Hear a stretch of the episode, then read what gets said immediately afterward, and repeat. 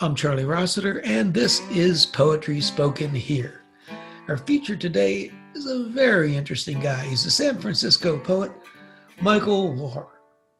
And he just recently received the Berkeley Lifetime Achievement Award and also the PEN Oakland Josephine Miles Award for Excellence in Literature. I mean, that's pretty cool. And he has his own books of poetry. Of course, he's going to read some poems for us. But also important, I think, he is the editor of a book called The Poetry of Protest From Emmett Till to Trayvon Martin. And the description of the book says this. I want you to hear this because it's really relevant. The book gives voice to the current conversation about race in America while also providing historical and cultural contexts.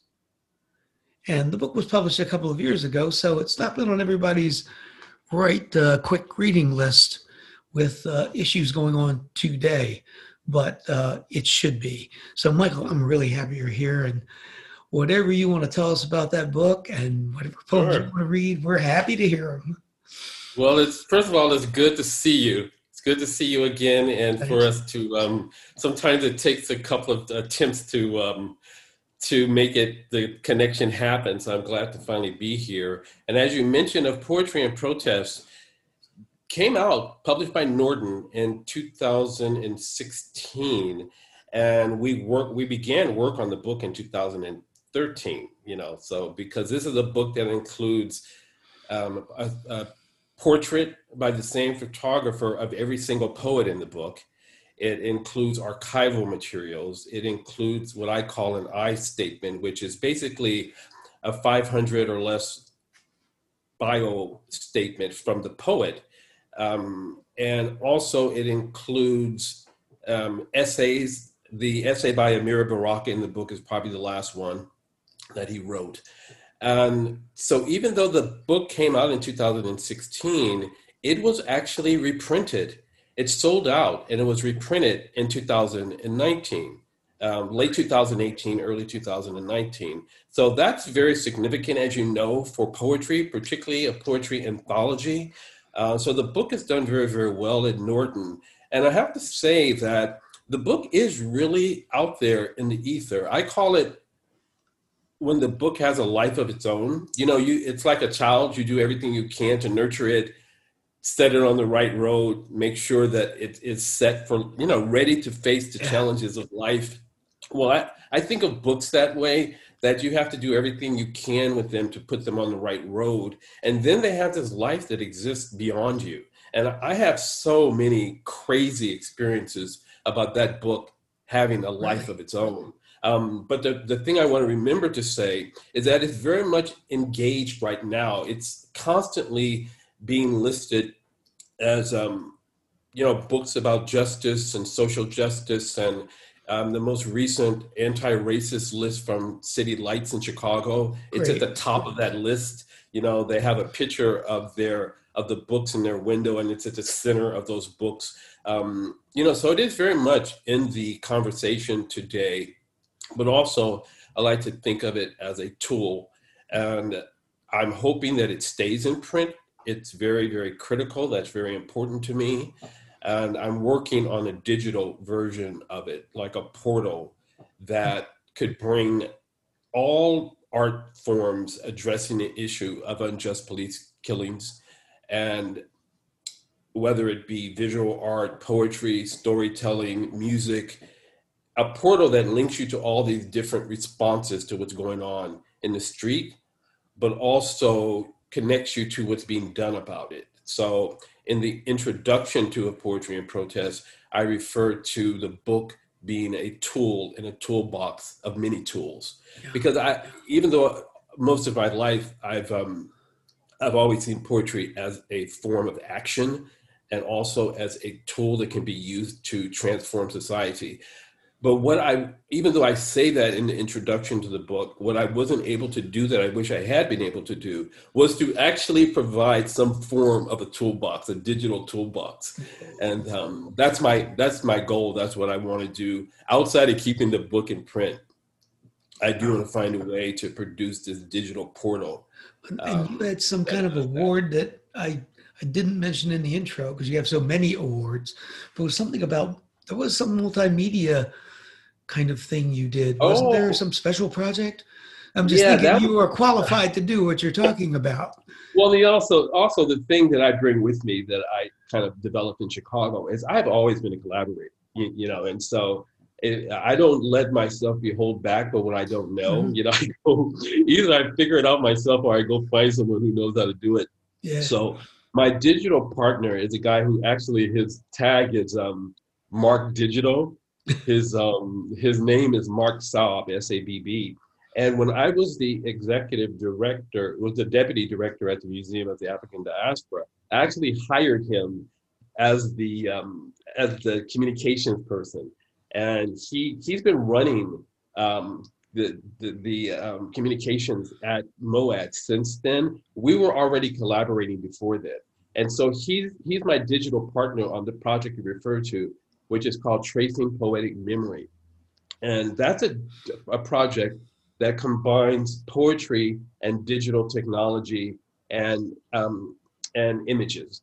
And so it was a $40,000 grant from the um, HOTS Foundation here in San Francisco, which is, I didn't even realize how competitive the damn thing was until I won it. But over 300 people apply. They give out, I think they gave out that year like 17 of them but oh, it's wow. Bay Area wide. It's a great grant because you're pretty much able to do what you want with it. So I hired um, Mark to work with me on it, and my community partner was the Bayview Hunters Point YMCA, and so they got a chunk of that forty thousand too. But I also brought it to the Y and help kids tell their own digital stories with, with, with poetry and visual art. So that's um that's a project also all the projects i'm involved in right now i kind of see them as, as projects i'll be working on the rest of my life you know? So tracing poetic memory is rooted in the fact that i grew up in bayview hunters point in san francisco.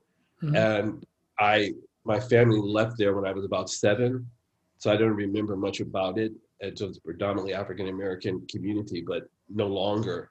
Um, and I wanted to trace my family's memory using poetry and digital technology. And that's what that particular project is, right. is, is, about.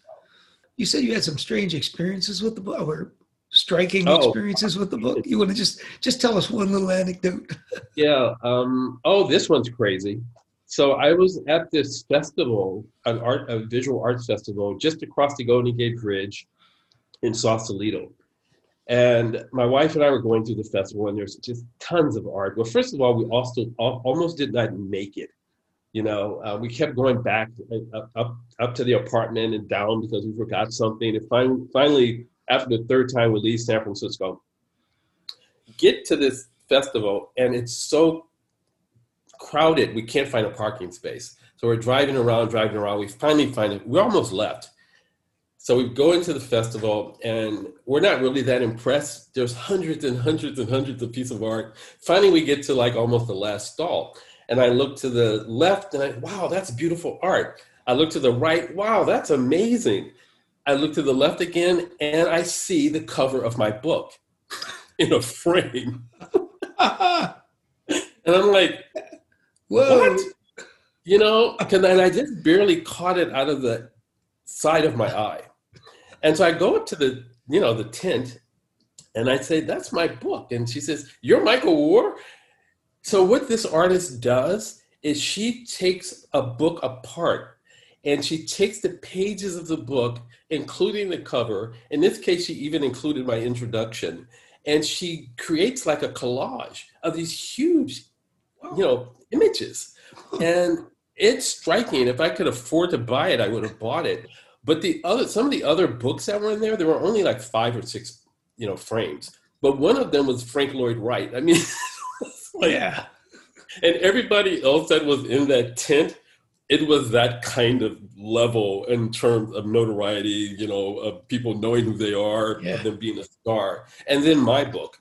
And um, she basically had bought the book, I think in Colorado or something at a bookstore, and inspired her. And so she created this piece of art. Oh, I mean, cool. I, you know, this is just one of these things of the book having a, she, of course, she didn't ask me if she could do it.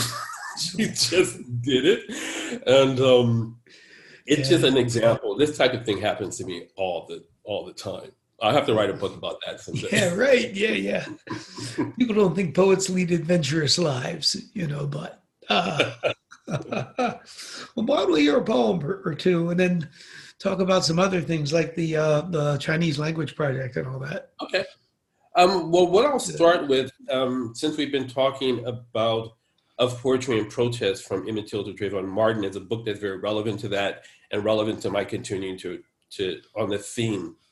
And um, I purposely didn't put in my own poetry in that book because we were using the images, the archival materials, the essays, and we could only get about 45 poets in the book. So I wasn't going to take up that po- poetry space, but I do have an intro. But here's a poem of mine on the theme that I've been writing since 2018 because I have been adding the names of people killed by the police. Of course, not mm. all of those names, but even just using some of them.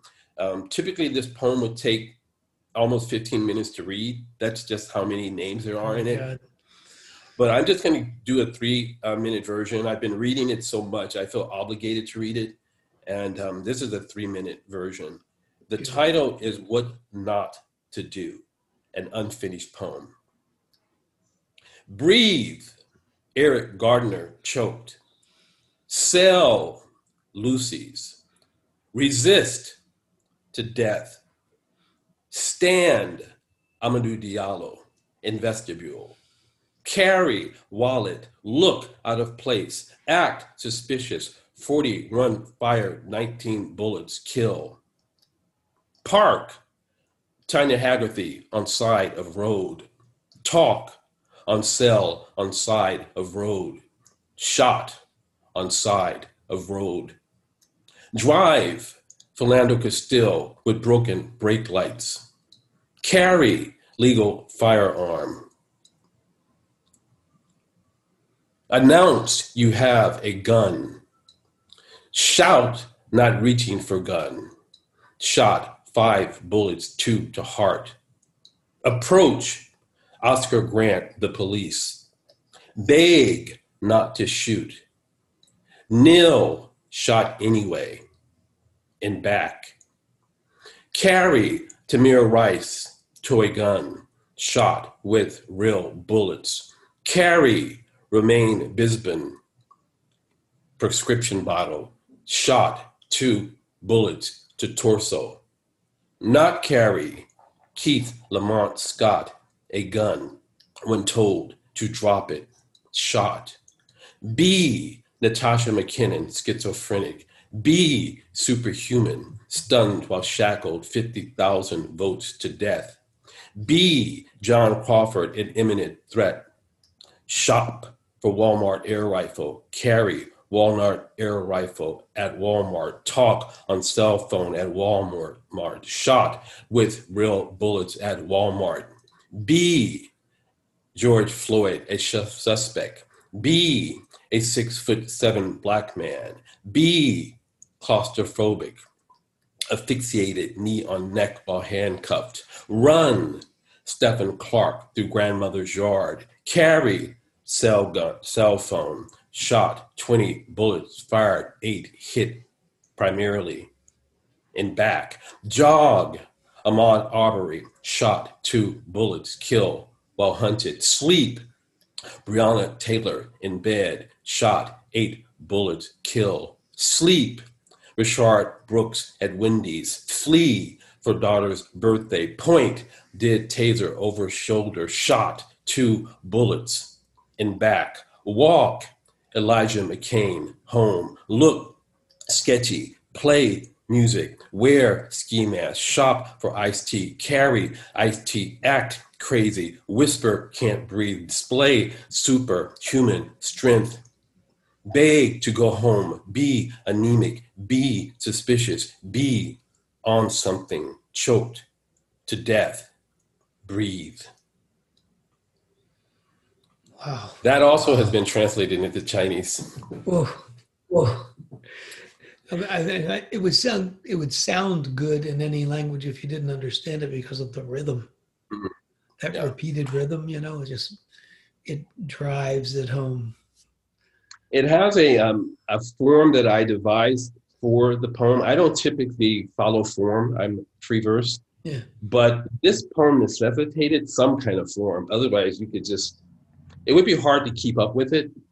And so the form is it's it's the most highly structured form um, poem that I've ever written. Hmm. And I had to kind of create the form. Sometimes when I do um, visual projections of uh, like if I do a PowerPoint, I'll take a kind of a graphic um, shot of the way the poem looks and share that so people can kind of get it.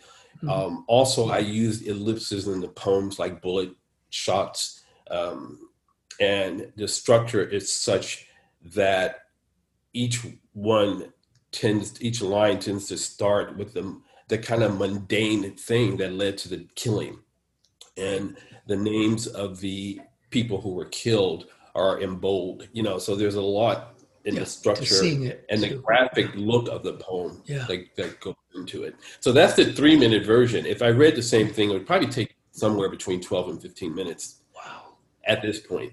Yeah. Yeah. Right. One of the things that uh, is important to me during these times is, for instance, I tend to take a long time to write poems. Um, I can hold on to a poem for years. I mean, I have one poem that it took me Mhm. 10 years to write. But these days, um, partially at request, but also because I see the urgency of these issues. And um, all my life, I've written in response to what's going on in the world around me. It's not the only thing I write about, Mhm. but um, these days, I find myself doing that more than ever. And um, this poem that you're familiar with to your assailant, and today I'm mostly going to read, share work that I just think is really relevant to the time. Great. This evolves out of the attacks that have been made against Asian people around the world, and the uh, Trump has come out referring to the, the the China virus, and you know just kind of agitate. That's just part Yeah. of the agitation. And um, the Chinese Cultural Center in Chicago, excuse me, the Chinese Cultural Center in San Francisco asked me to participate in a project they were doing to get artists responding to what's going on in their lives with COVID 19. And they also asked for a video um, of the of whatever they would share. So I wrote this poem um, and videotaped it all within a matter of three to four days, which for me is really quick. I, I just would not do that, but um, this is what came out. It's called To Your Assailant Who Attacks Us All. And this is also translated in Chinese. Do you call yourself God fearing, devoted to do harm to others? Does your God condone your violence, your ignorance, your corruption? Does your God hate your neighbor like you do? Does your God share your love for prophets bearing false witness, fueling your grievance fever? Do you swallow the lies they regurgitate? Do you really need a reason? Are you truly a true believer of both God and golden calf? Does the all knowing know you? Do they love you as you are? Does it matter that they are watching your naked depravity? Do you pray before you pray on innocence in this guilty world? Do you have your God's blessing, or you as godless as you seem? Did your father teach you to beat the mean and maim? Is he proud of your cowardice? Does your mother say, Well done, son? Did they train you in backwardness? Do you feel bigger in your smallness, content with acts of uselessness? Is your inner bully seething still beneath your concealed surface? Are you comforted in your criminality, stupefied by superiority, simply insane or lost? Who are you? And though, so that was shot on the stairs of the Asian Art Museum. and they they have these um, bronze lions in front of the museum. So behind me is the bronze um, lion, and behind that is City Hall, and Yeah. um, you can um, people can find that that video at our website. But the project is called Two Languages, One Community. The project that Chung Yu and I worked on together, and she's the translator. And so the website is two languages, one community.com. And um, you can find that video there. Great. It's a work in progress. Great. No, that it's a great project overall. People remember if you didn't get that, you can always rewind the tape quote and listen to what Michael said again and get that website address because uh, it's it's quite interesting to hear that poem read again in Chinese. He sent me the recording. Whenever I'm, I'm given the mic, particularly during times like these, to read people something that most people may never hear, or maybe even they might turn off. Okay, well that's what we want to put out there. So this is a match made in heaven. time right now. So this is a piece that I wrote. God, I wrote this in 2014, mm. and this is called "I Like My Neo-Fascist Naked." I want the robes of our justices open, unfettered by cloaking fig leaves, naked in their nakedness, rolls of corporate fed excess flaunted, abandoning rituals of false denial, their rulings free of faux equivalency, statistical dishonesty, and classless level playing fields. I want my NTV, my N word spelled overtly, niggerized in righteous hatred, spoken in non hyper justified gibberish, decoded in unconstrained, embedded, applauded, marketed ignorance, managed through transparent, instructed malevolent, male- male- malevolence for those non-fluent in the ways of this nefarious nigger distracted world to see. I want our backwardness blatant and walking forward, scarred knuckles scraping our glorious amber plains, flagellating, but, but, um, I haven't said that word in a while. Well, um, flag, flagellating our virus infected brains on the prairies of flat eartherism, climate hucksterism, denying the science of the sun. I want the logic of legislative inquisitions, those democratic knife fights held increasingly in the dead of night that injure, injure our nieces, my sister, my mother, my wife. The sadistic, sadistic incursions into their wombs, the state dictated procedures in the sacrilegious name of submission. I want to see them disintegrated in sunlight. I want homeland spine under pretense patriotism, the criminalizing of conversation of everyday people every data second of the data driven day, the jacking of simple assumed liberties under cover of the stultifying fog of fear and superiority practiced lewdly in the public square. I want the legalization of lawlessness, the deputizing of modern lynching promoted in pro photo ops, encircled by emotionless faces of neighbors conditioned for murder sanctioned by their God. It has been done before. I want the end of these days. Sorry, I haven't read that one very much. But now, the thing, the reason I said I wrote that in 2014 is because a lot of these things that there were hints of and, you know, some acts upon, even early on, are just blatant, out loud in the public square today. Of what's and, always um, been there, yeah. You got it.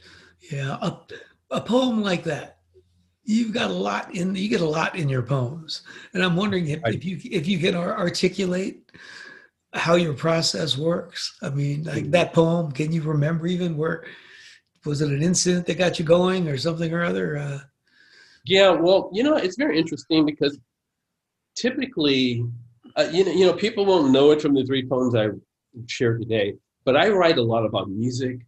You know, I have love poems. I have a poem um, based on a, just a crazy um, image of a male bird you know, um, courting a female bird, just trying to get its attention. It's just an amazing video. I have a poem, you know, uh, uh, about that that I'm going to start sharing with the video. Um, it's called Interpre- Interpretation of a Mating Opera. Um, but the thing is, is that I tend to be driven by music since my earliest poetry. I'm definitely driven by images. That's a, a major thing for me. And so I, I'm, I'm very fascinated by the potential relationship between a, poem and making a film. You, you, you know, it's the, the, the, the images really um, drive me. Mm. And then I always say that I could write a poem about anything. I, I truly believe that, but I don't.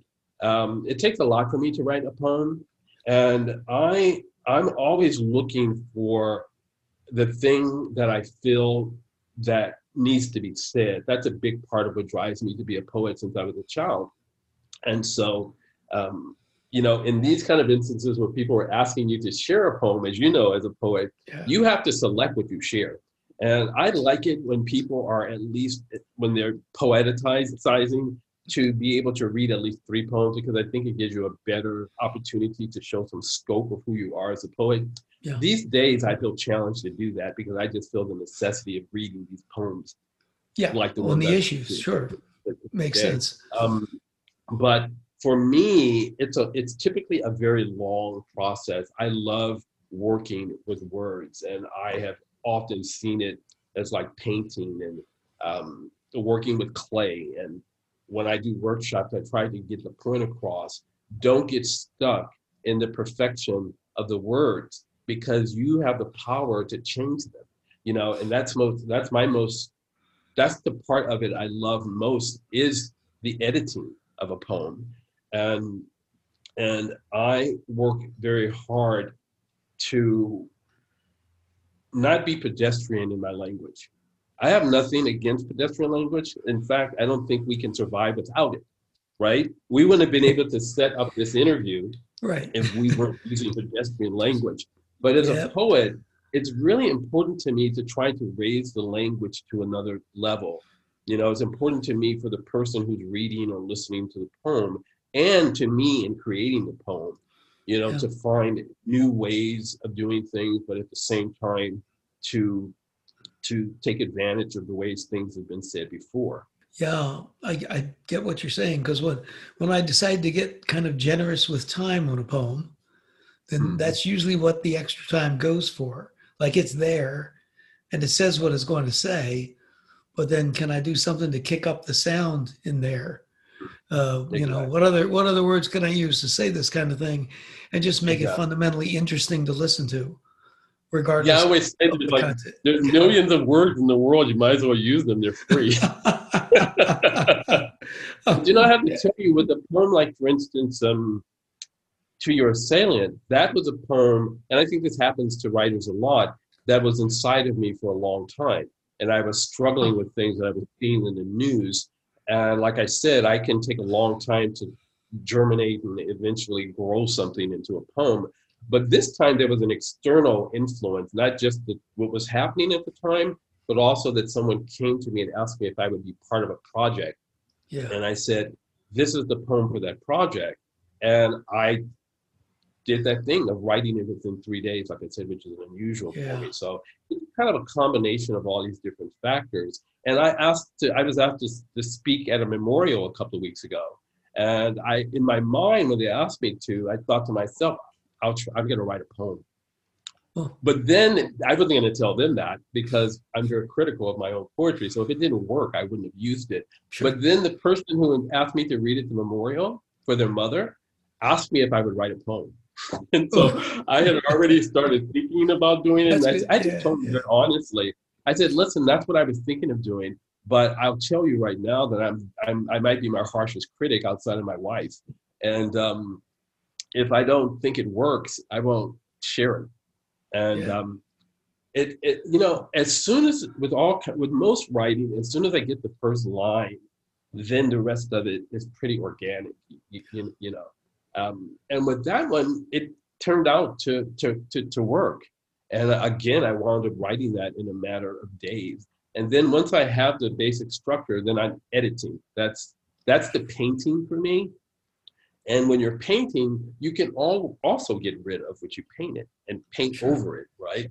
And so it's a process that I that I love. I wish I had more time to do it. Yeah, yeah. Well, speaking of time, that about does it for us. But this has been great. This, the things you say, these are exactly the reasons I like doing this podcast. So I can oh. put those things out there for people to mm-hmm. listen to the philosophizing about poetry, the message about what the hell's going on in the way in the world, the crazy way it is. It's just great. I'm so glad we could finally do this, Michael. Hope this means we're reconnected now that you're in California and I'm in Vermont. It's really great. Great. Thanks. Let's stay in touch and keep doing what you do. I love it.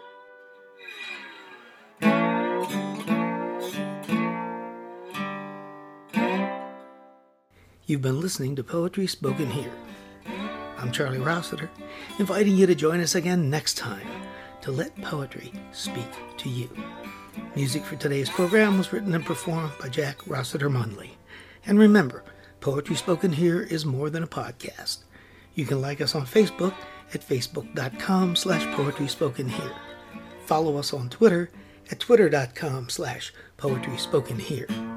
For more about today's show and other Poetry Spoken Here podcasts, as well as our blog, just visit our website, poetryspokenhere.com. If you'd like to submit suggestions of poets or topics for future podcasts, you can send to our email address, poetryspokenhere at gmail.com.